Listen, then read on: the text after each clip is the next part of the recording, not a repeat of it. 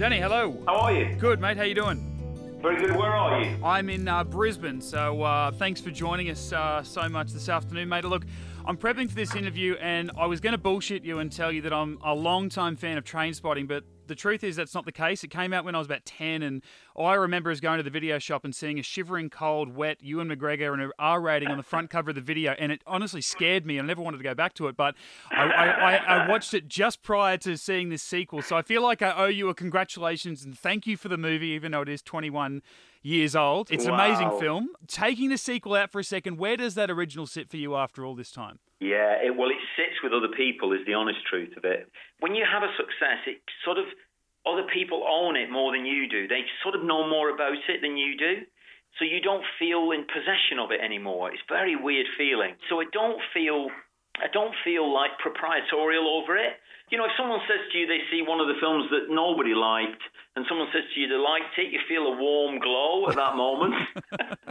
but not in this case, because you sort of you sort of take it for granted that it's okay, you know, that it's done all right and that it'll survive because it seems to have done okay. Whereas you worry about the other ones being unloved, I suppose. And and feeling that I guess that uh, in, a- in a way lack of ownership, like you said, was this someone this something you immediately wanted to do, or did you uh, were you happy to have seen another director take it at one stage? Um, no, I wouldn't. I wouldn't want. Ooh, I wouldn't want. That's a tough one. I wouldn't want anybody to direct this. No, no. There is the ownership thing right there. You Good see. man.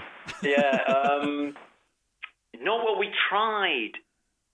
We, we, there was never any talk, to my memory, there was never any talk when the film was released, the first film, about doing a sequel then. Because that's normally when sequels happen. A thing is a hit, which it was, and then there's bang, they come in with, do another one. We'll give you a million quid. Personally, you can have two million quid, name your price.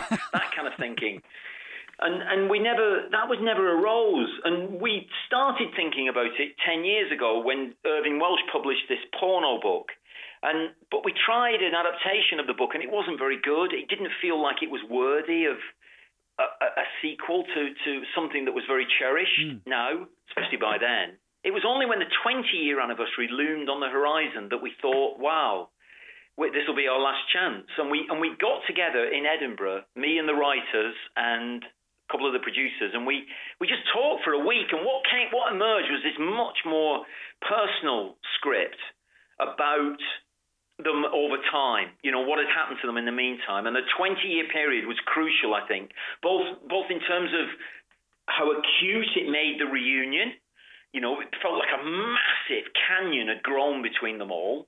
And also the fact that the actors were older looking, whereas after 10 years they weren't really. They hadn't aged very much in 10 years, but in 20 they had.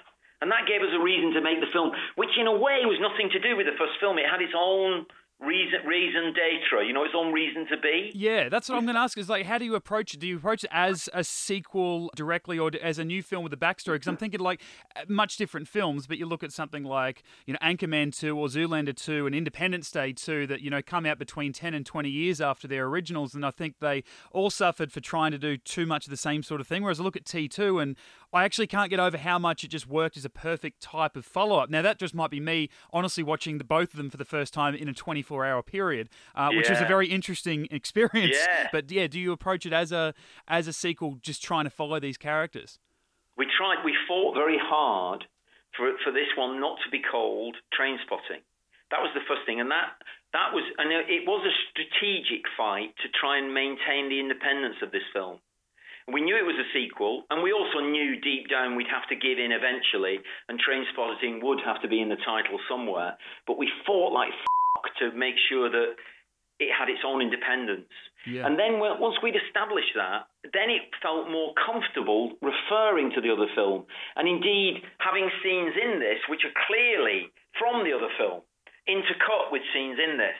Because it didn't feel we were slavishly following the other film. It felt like this was its own film and it was in a conversation Yeah. with the original film. And that was that was a key moment for us. And, then, and when we felt that, that's when we gave in about the title.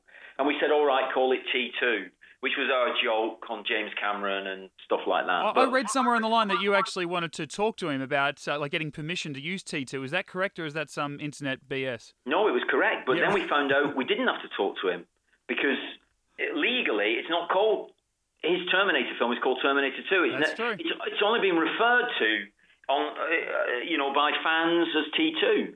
So we thought, oh well, that's a good joke. The characters in our film would enjoy that. If you told them, guys, they're putting you in a sequel, yeah. and they want to know what you'd call it, they'd say T2. Call it T2 because we love the we love the original T2.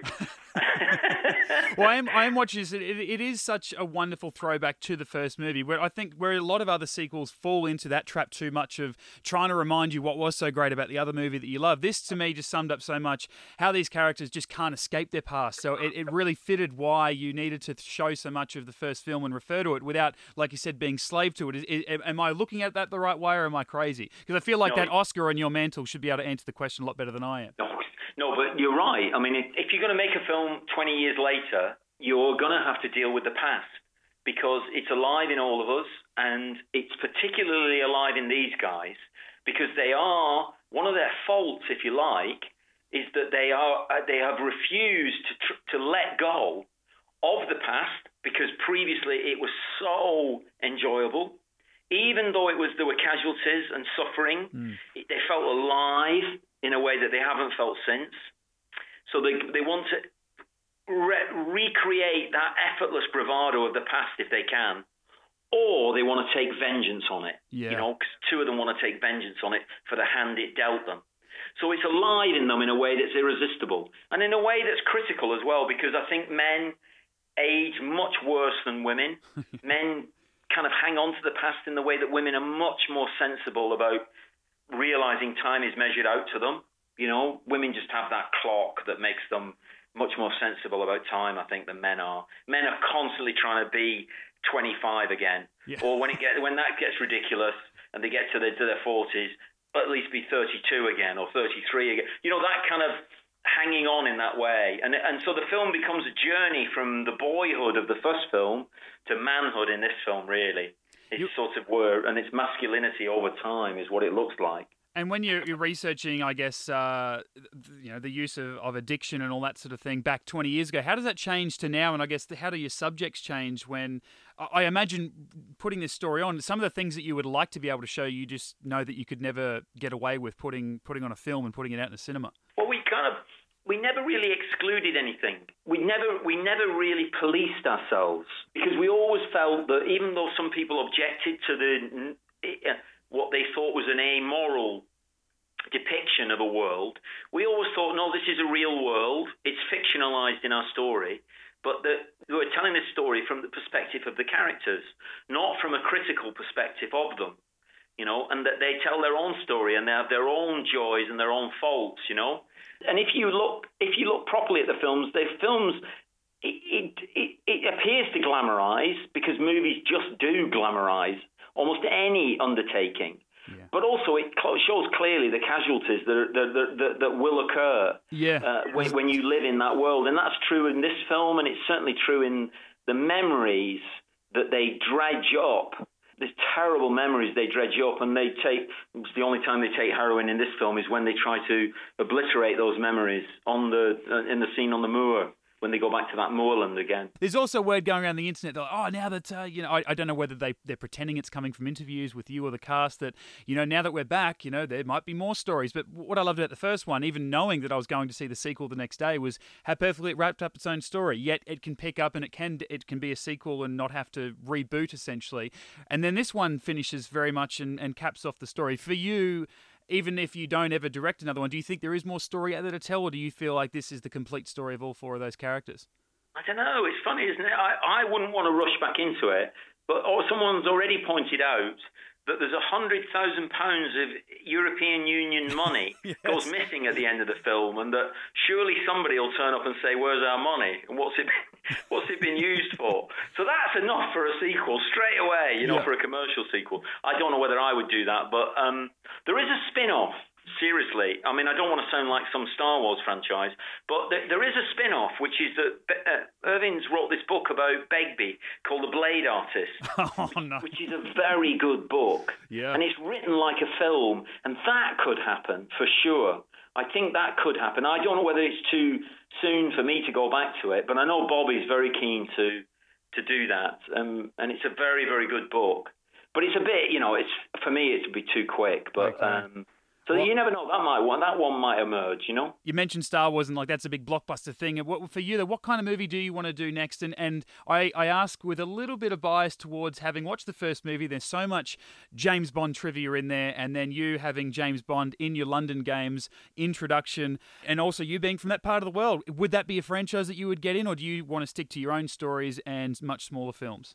I couldn't do a James Bond movie. I like watching them. When I grew up as a kid reading the books, I've read all the books Yeah. many times. They were kind of a liberating thing. I remember as a as a young kid reading those books. They were so sexy and dangerous. anyway, um, but I could never direct one of them. They're made in a very different way to the way I make films. But I'd like to do a musical. Okay, That's what I'm going to try. That's what I'm going to try and do. Yeah. I'm not a Sure. musical fan, but I would watch the hell out of a Danny Boyle musical because I look down your cast, man, and I think of all these amazing, fil- amazing actors that you seem to have either broken out or that you've you'd helped them with their rise. And I just want to say too, I know you, you know, it won a slew of Oscars. Slumdog Millionaire, one of my absolute favorites. I think still one of my favorite soundtracks of all time as well. And I love the way that you, you, uh, use music, and, and that's all been thrown into Oh, uh, cool. to T2 as well, mate. So thank you very much for coming back. I'm so glad that you and the whole team were coming back. Otherwise, I wouldn't want to see it. And I can't wait for everyone to go and uh, rush out and catch it February 23. Danny Boyle, thank you so much for joining us. All right. Lovely. Thank you. GetIntoGeek.com.